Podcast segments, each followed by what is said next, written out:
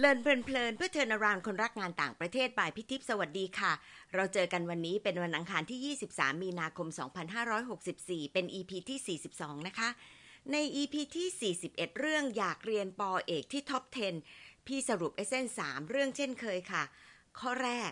การเรียนปริญญาเอกไม่ใช่เรื่องเล่น ๆ เพราะว่าเรียนนานและได้ทุนเรียนเพื่อให้ไปช่วยทำงานวิจัยและการสอนด้วยนะคะ ก็ทำให้ได้รับประสบการณ์เชิงวิชาการ ในหลายรูปแบบค่ะ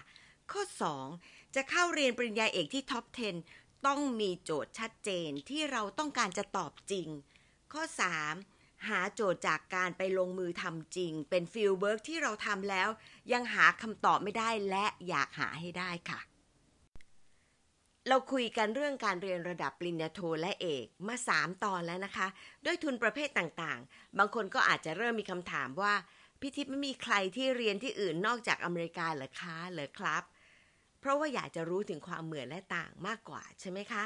พี่ก็เลยจัดให้เลยค่ะ ตอนนี้จะเป็นเรื่องของการเรียนปริญญาเอก แถมแนวคิดการใช้ชีวิตที่เนเธอร์แลนด์ค่ะ EP นี้พี่จะใช้ชื่อว่า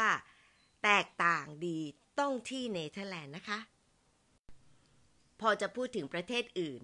หลายคนอาจจะเหมือนพี่นะคะ ก็คิดถึงโซนยุโรปทันทีเลยค่ะ แต่พี่จะไม่พูดถึงอังกฤษนะคะ เพราะว่าคนไปเรียนเยอะน้องๆ สามารถจะหา reference ได้ พี่คิดว่าอยากจะเลือกการเรียนปริญญาเอก เพราะว่าเป็นช่วงชีวิตที่ต้องอยู่ต่างประเทศนาน เข้าใจวิธีคิดของคนในวงการศึกษาแล้วก็คนในท้องถิ่นด้วยค่ะ ได้ความเข้าใจในเรื่องของความหลากหลายทางวัฒนธรรม ที่เป็นจุดโฟกัสของพี่และคนวิเทศ แล้วก็คนที่จะเป็น global citizens ด้วยนะคะ พี่ก็เลยไปขอน้องเอมค่ะหทัยทิพย์ทาเสนา น้องคนเก่งอีกคนหนึ่งที่พี่รู้จักมานาน แล้วก็ติดต่อกันเรื่อยมานะคะ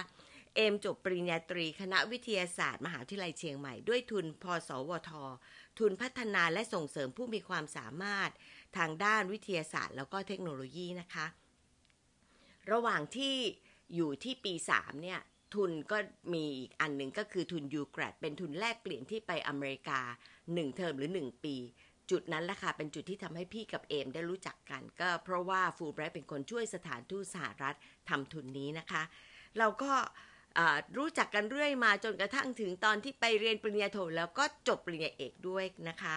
ตอนปริญญาโทนั้นน้องเอมไปเรียนที่มหาวิทยาลัยเชฟฟิลด์อังกฤษ แล้วก็มาเรียนปริญญาเอกที่เนเธอร์แลนด์เป็นประเทศที่อยู่นานที่สุดถึง 4 ปีเต็มค่ะ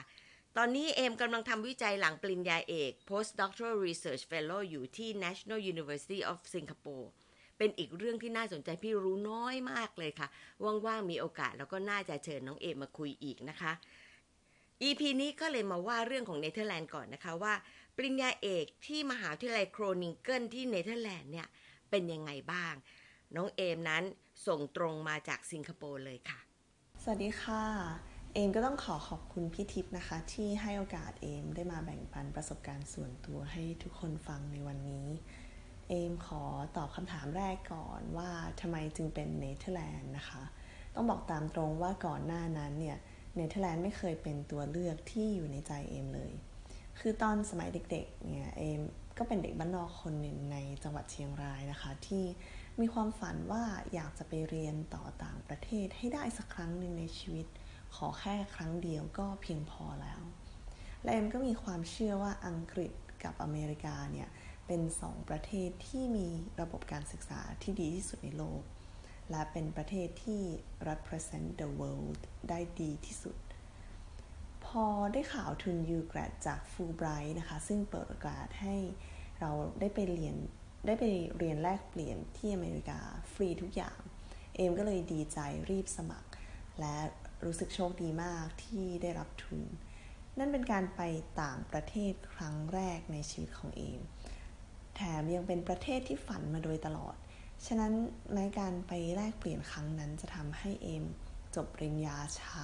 จบปริญญาตรีช้ากว่าเพื่อนไปหนึ่งปี เอมก็ไม่ได้มีความลังเลเลยแม้แต่นิดเดียว การไปเปิดโลกทัศน์ครั้งนั้นเนี่ยนะคะมีส่วนอย่างมากที่ทำให้เอมสอบชิงทุนพสวทต่างประเทศได้หลังกลับจากอเมริกา พอได้ทุนเนี่ยเอมก็เลือกไปเรียนต่อปริญญาโทที่ประเทศอังกฤษ ซึ่งเป็นประเทศในฝันประเทศที่สอง คำถามตอนใกล้จะจบปริญญาโทก็คือ แล้วเราจะเรียนต่อปริญญาเอกที่ไหนดี จะอยู่อังกฤษต่อดีไหมหรือจะกลับไปอเมริกาดี คิดวนเวียนอยู่แต่สองประเทศนี้ จนกระทั่งได้คุยกับเพื่อนคนหนึ่ง ซึ่งตอนนั้นกำลังเรียนปริญญาเอกด้านฟิสิกส์อยู่ที่เนเธอร์แลนด์เขาถามเอมว่าทำไมไม่ลองมองประเทศอื่นในยุโรปดูบ้าง เอมก็ตอบไปอย่างชัดเจนนะคะว่ากลัว เอมกลัวว่าจะมีปัญหาในการสื่อสาร ถ้าเราไปอยู่ในประเทศที่ไม่ใช้ภาษาอังกฤษเป็นหลัก เอ็มกลัวว่าเอ็มจะไม่เข้าใจวัฒนธรรมของคนที่นั่น แล้วก็จะรับมือไม่ถูก เอมกลัวในสิ่งที่ unknown ซึ่งมีอยู่เยอะมาก คือเอมไม่เคยศึกษาไม่เคยเสพข่าวสารเกี่ยวกับประเทศอื่น ที่ไม่ใช่อเมริกากับอังกฤษเลย เมืองหลวงต่างๆ ในยุโรปเอมน่าจะรู้จักไม่ถึงครึ่งด้วยซ้ำนะคะ ตอนนั้น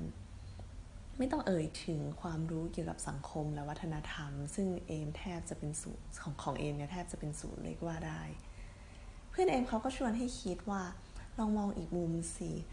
เอมเคยไปอยู่ทั้งอังกฤษแล้วก็อเมริกามาแล้ว ถ้าเพิ่มประเทศใหม่เข้ามา มันก็จะเป็นประสบการณ์ที่มีค่ามากๆ ไม่ใช่นักเรียนไทยทุกคนที่จะได้มีโอกาสไปใช้ชีวิตอยู่ตั้ง 3 ประเทศ ถ้าห่วงเรื่องภาษาเขาก็บอกว่างั้นก็มาเนเธอร์แลนด์สิ เพราะว่าคนดัตช์เนี่ยพูดภาษาอังกฤษได้คล่องมาก แม้แต่คนทั่วไปนอกมหาลัย ก็คุยภาษาอังกฤษกับเราได้สบายๆพอเอาคำพูดของเพื่อนกลับมาคิดสักพักหนึ่งค่ะเอ็มก็ตัดสินใจที่จะลองดูสักตั้งกะว่าเป็นไงเป็นกัน การตัดสินใจครั้งนั้นนะคะ ถือเป็นจุดเปลี่ยนที่สำคัญอีกครั้งหนึ่งในชีวิตของเอม มันเปลี่ยนเอมจากเด็กต่างจังหวัดคนหนึ่งที่เคยคิดว่า ขอไปเรียนต่างประเทศสักครั้งก็พอใจแล้ว ให้กลายเป็นเด็กที่มีความมั่นใจโดยไม่ขาดสติ กล้าที่จะคิดต่างจากค่านิยมกระแสหลัก และก็เดินออกจากความกลัว กลายเป็นคนที่เอนจอยหรือว่าสนุกไปกับการย้ายประเทศไปโน่นไปนี่อยู่บ่อยๆในขณะที่โลกกระทัดภายนอกของเอมขยายกว้างขึ้น เอมก็รู้สึกว่าตัวตนภายในของเอมก็ชัดเจนขึ้นตามไปด้วย แต่ก่อนที่จะเล่าถึงตรงนั้นนะคะ เอมขอตอบคำถามที่ 2 ของพี่ทิพย์ก่อนว่า ความท้าทายหลักๆ ที่เอมเจอเมื่อตัดสินใจไปเรียนปริญญาเอกที่เนเธอร์แลนด์มีอะไรบ้าง อย่างแรกเลยก็คือ admission ยากขนาดไหน ต้องอธิบายก่อนว่าระบบ admission เข้าเรียนปริญญาเอกที่เนเธอร์แลนด์นี่ต่างจากบ้านเรา และอเมริกามาก ๆ เลยค่ะ คือมันไม่ได้อิงกับปีการศึกษาปกติ และมันไม่ได้ขึ้นอยู่กับมหาลัยสักเท่าไหร่เลย เราจะสมัครเมื่อไหร่ก็ได้ คืออาจารย์ที่ปรึกษาเนี่ยจะเป็นคนประกาศรับสมัครนักเรียนมาทำปริญญาเอกกับตัวเอง เมื่อใดก็ตามที่เขาพร้อม ฉะนั้นมันจะเหมือนกับประกาศรับสมัครงานเสียมากกว่า ขณะที่เอมค้นดูตามเว็บไซต์ต่างๆ เอมก็ไปเจอกลุ่มวิจัยที่มหาวิทยาลัยโกรนิงเกนประกาศรับสมัครนักเรียนปริญญาเอกไปทำวิจัย ในหัวข้อเกี่ยวกับไมโคร RNA ที่เอมสนใจ เอมก็เลยลองสมัครไปดู ซึ่งผลปรากฏว่าถูกปฏิเสธตั้งแต่ยังไม่ได้สัมภาษณ์ด้วยซ้ำค่ะ ตอนนั้นเอมนึกไม่ถึงเลยนะคะว่าอีกประมาณ 2 เดือนต่อมาเอมจะได้รับอีเมลจากอาจารย์คนเดิม บอกเอมว่าเขามีตำแหน่งนักเรียน PhD เพิ่มอีกตำแหน่งหนึ่ง ถามว่าเอมยังยังสนใจอยู่ไหม หลังจากสัมภาษณ์ทางสกายสองครั้ง เขาก็ตกลงรับเองเข้าไปทำปริญญาเอกด้วย ซึ่งเอมก็ต้องเซ็นสัญญาเสมือนกับการจ้างงาน เพราะว่า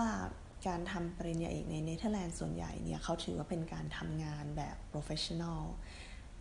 คือเอ็มจะได้ทั้งเงินเดือน และก็สวัสดิการตามกฎหมายแรงงานของที่นั่น โดยไม่มีข้อผูกพันหลังจบการศึกษา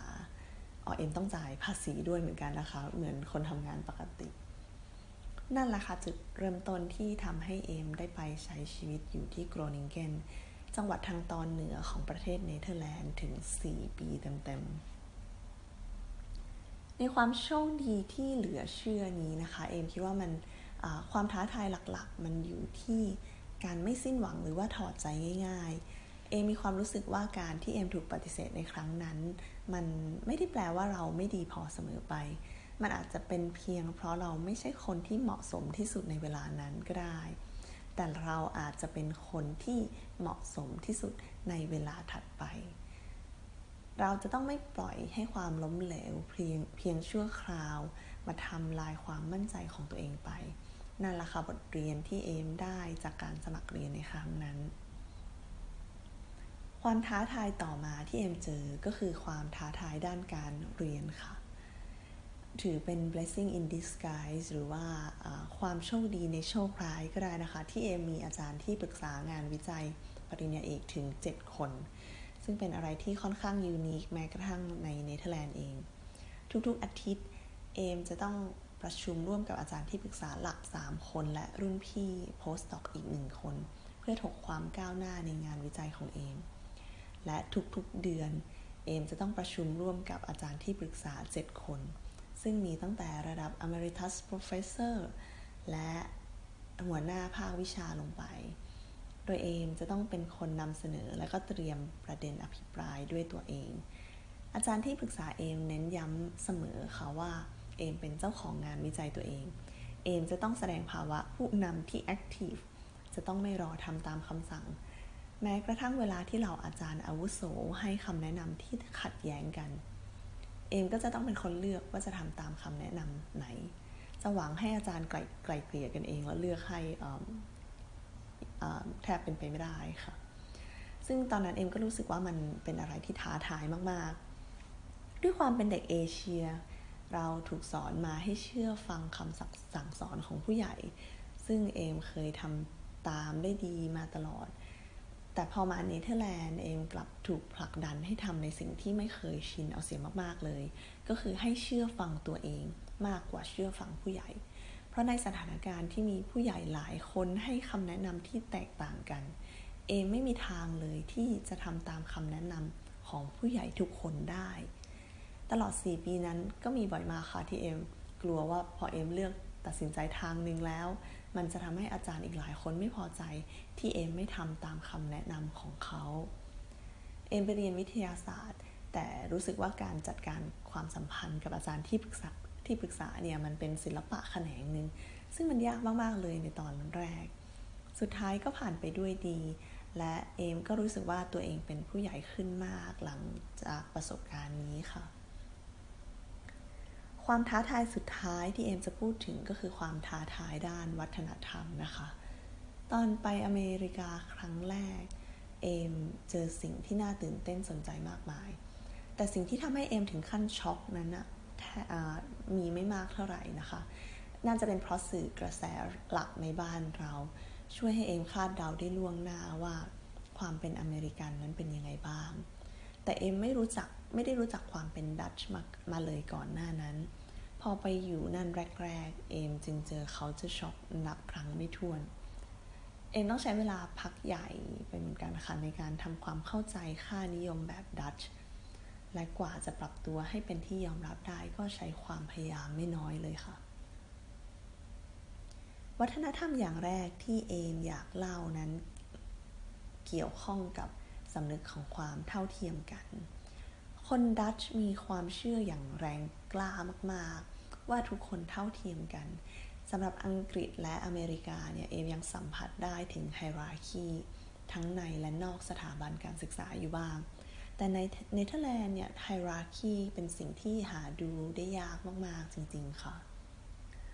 ยกตัวอย่างตอนไปปฐมนิเทศนะคะ เอมและเพื่อนร่วมรุ่นเนี่ยได้รับคำแนะนำให้แวะไปคุยกับคณะบดีประจำบัณฑิตวิทยาลัยที่ออฟฟิศเมื่อมีเวลาว่าง เอมก็งงว่า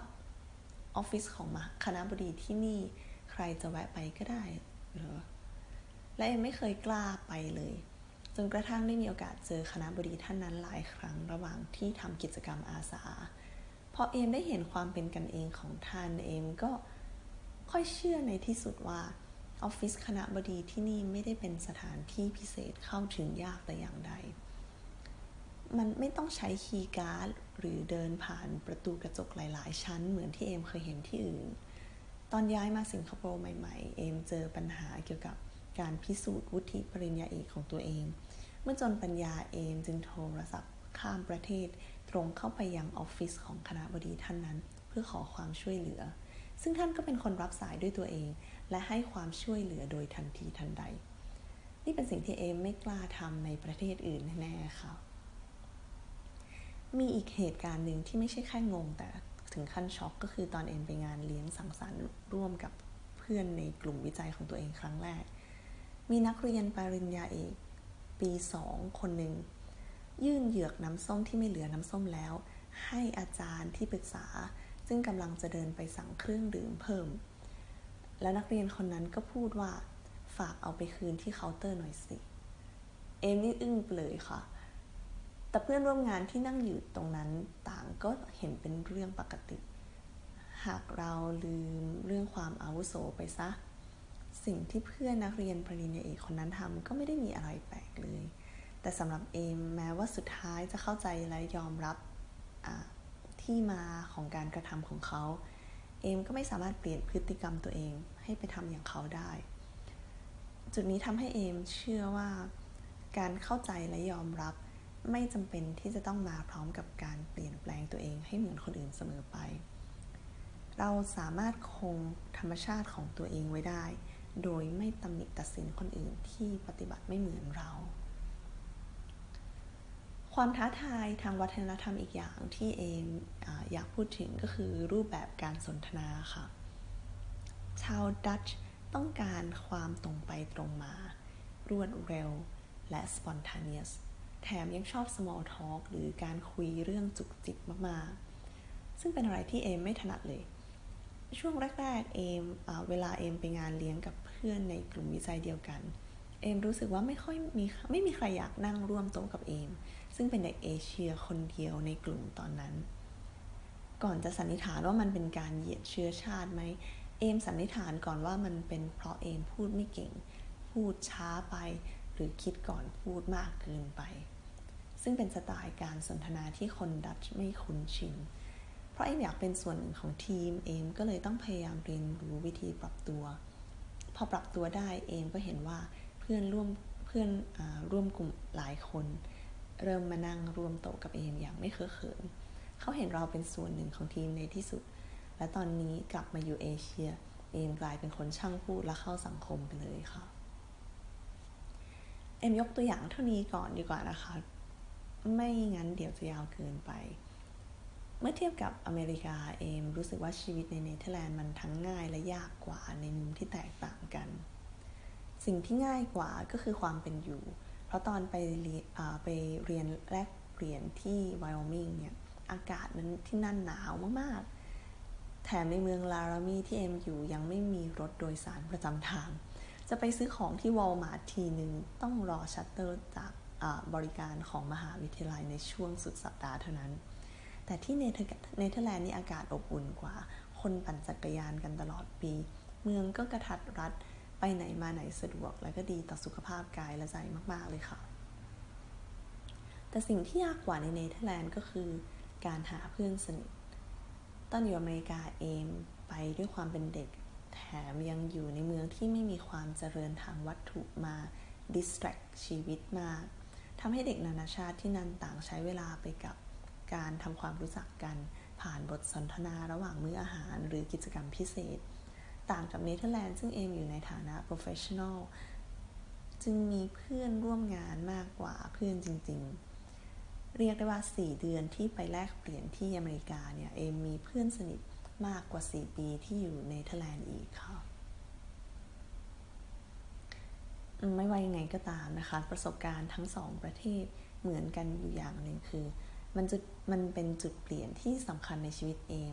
และทำให้เองเป็นผู้ใหญ่ขึ้นมาก ๆ เลยคำถามสุดท้ายจากพี่ทิพย์ถามว่าประสบการณ์เหล่านี้ส่งผลต่อตัวตนของเอมทุกวันนี้อย่างไรบ้าง เอมต้องบอกว่าส่งผลมากถึงมากที่สุดเลยค่ะ ไม่ว่าจะอยู่ในประเทศไหนก็ตาม ธรรมชาติของเอมคือเอมต้องการเป็นส่วนหนึ่งของสังคมที่นั่น เพราะมันทำให้เอมได้รู้สึกว่าเอมได้อยู่ที่นั่นจริง ๆ ไม่ใช่การอยู่อย่างแปลกแยกไปไหนมาไหน เฉพาะคนที่มาจากประเทศหรือแบ็กกราวด์เดียวกันกับเรา ซึ่งอย่างหลังมันทำให้เราได้ได้เปิดโลกกว้างอย่างไม่เต็มที่นักในมุมมองของเอม แต่การจะเป็นส่วนหนึ่งของสังคมที่วัฒนธรรมต่างจากเรามาก ๆ มันไม่ใช่เรื่องง่ายเลยค่ะ โดยเฉพาะเมื่อเราไม่ได้อยากจะแค่เรียนแบบคนอื่นไปวัน ๆ เพียงเพื่อให้ได้รับการยอมรับ การหาสมดุล ระหว่างความเป็นตัวของตัวเองกับการปรับตัวให้เข้ากับท้องถิ่นที่เราอยู่ เป็นโจทย์ที่เอ็มคบคิดตลอดเวลายามอยู่ต่างประเทศค่ะพอผ่านการใช้ชีวิตท่ามกลางโจทย์เหล่านี้ในหลายประเทศ เองก็เริ่มที่จะแยกแยะได้ว่าอะไรคือสิ่งที่เอมคิดหรือปฏิบัติตลอดมา เพราะว่านั่นคือตัวตนของเอมจริง ๆ แล้วอะไรคือสิ่งที่เอมได้รับอิทธิพลมาจากค่านิยมของสังคมที่เอมเคยอยู่ พอเริ่มแยกแยะได้เอมก็เห็นตัวเตตัวตนของตัวเองชัดขึ้น และเลิกใช้ค่านิยมของคนอื่นมานิยามตัวเอง พฤติกรรมบางอย่างของเอมอาจไม่เหมือนการยามอยู่ในแต่ละประเทศ เช่นเอมมักจะเอมมักจะพูดเยอะและแสดงความมั่นใจมากเมื่ออยู่ที่เนเธอร์แลนด์ แต่เอมจะฟังเป็นส่วนใหญ่แล้วก็นอนอค่อนข้างนอ่อนน้อม เมื่ออยู่ที่ไทยหรือว่าสิงคโปร์ถ้าว่าหลักการบางอย่างของเอมก็จะไม่เปลี่ยนไปเลย ไม่ว่าเอมจะอยู่ที่ไหน เช่นเอมเชื่อว่าชีวิตที่มีความสุขคือชีวิตที่มี work life balance และมนุษย์ทุกคนควรจะให้เกียรติซึ่งกันและกัน โดยไม่เกี่ยงวัยวุฒิและคุณวุฒิเป็นต้น จบแล้วค่ะสำหรับเรื่องเล่าอย่างย่อๆของเอม เอมขอให้คนที่อยากมีประสบการณ์ไปใช้ชีวิตในต่างประเทศได้สมหวัง และก็ขอให้คนที่มีโอกาสนั้นแล้วได้ใช้โอกาสนั้น ในการเปิดโลกกว้างอย่างเต็มที่ และสนุกสนานไปกับทุกความท้าทายที่ได้พบเจอนะคะ ขอบคุณเอมมากเลยนะคะ ถือว่าเอมเป็นคนอินเตอร์สุดๆเลยค่ะ ได้เรียนรู้ข้ามสามทวีปด้วยนะคะ ถ้าคิดตามนิยามของ diversity ที่มีความหลากหลาย เรานับได้เลยในเชิงอินเตอร์เนี่ยตั้งแต่เป็นหนูน้อยจากเชียงรายไปเชียงใหม่ด้วยค่ะ คุณสมบัติของเอมก็แตกต่างทำให้มหาวิทยาลัย น่าจะสนใจที่จะรับด้วยความที่ประสบการณ์หลากหลายนี่แหละนะคะ ส่วนการเรียนปริญญาเอกในเนเธอร์แลนด์ พี่ว่าจุดดีมากคือการขจัดความกลัวแล้วก็เพิ่มความมั่นใจของตัวเองไปอีกระดับ แล้วก็สามารถนำตัวเองเข้าไปอยู่ในแวดวงวิชาการที่ทัฟเนาะไอ้ความเข้มข้นทางวิชาการที่มีอาจารย์ที่ปรึกษาเจ็ดคนเนี่ยเป็นเรื่องใหญ่มาก เรียนรู้ความคิดที่หลากหลาย และทำให้เราสามารถที่จะยืนหยัดบนหลักการที่เราคิดว่าน่าจะใช่ที่สุดจากการศึกษาอย่างเข้มข้นด้วยเหมือนกันค่ะ ตรงเนี้ย ราฟการเรียนรู้พุ่งสูงมากเลย พี่ก็ชอบมากเรื่องของการมองถึงความเป็นตัวของตัวเองจากความหลากหลายของวัฒนธรรม ต้องปรับตัวเอง แล้วก็ให้สามารถมีความเป็นตัวของตัวเอง และสามารถที่จะปรับตามบริบทของที่ที่เราไปอยู่ได้อย่างเหมาะสม ตรงนี้หายาก นี่คือตัวอย่างของการเป็น global citizen ด้วยค่ะ อีกเรื่องหนึ่งที่พี่ชอบเนาะที่ไฮไลท์มาก็คือ คนเนเธอร์แลนด์มีสำนึกของความเท่าเทียมเยอะมาก เรื่องนี้เป็นเรื่องที่น่าเรียนรู้ต่อด้วยค่ะ ขอบคุณเอมอีกครั้งนะคะ มา reflect กันค่ะหนึ่งประเด็นสำคัญถ้านึกจะไปเรียนที่เนเธอร์แลนด์คืออะไรคะ เรื่องที่สองประสบการณ์ของน้องเอม กระตุ้นให้ฟังแล้วอยากทำอะไรที่ไม่คิดจะทำบ้างหรือเปล่าคะ ข้อ 3. ฟังแล้วรู้สึกว่าผลดีของการเรียนปริญญาเอกที่เนเธอร์แลนด์ที่น่าจะเชียร์พวกเราให้ไป มีหรือเปล่าอะไรบ้าง ขอบคุณที่ตามฟังแล้วพบกันวันอังคารหน้านะคะ สวัสดีค่ะ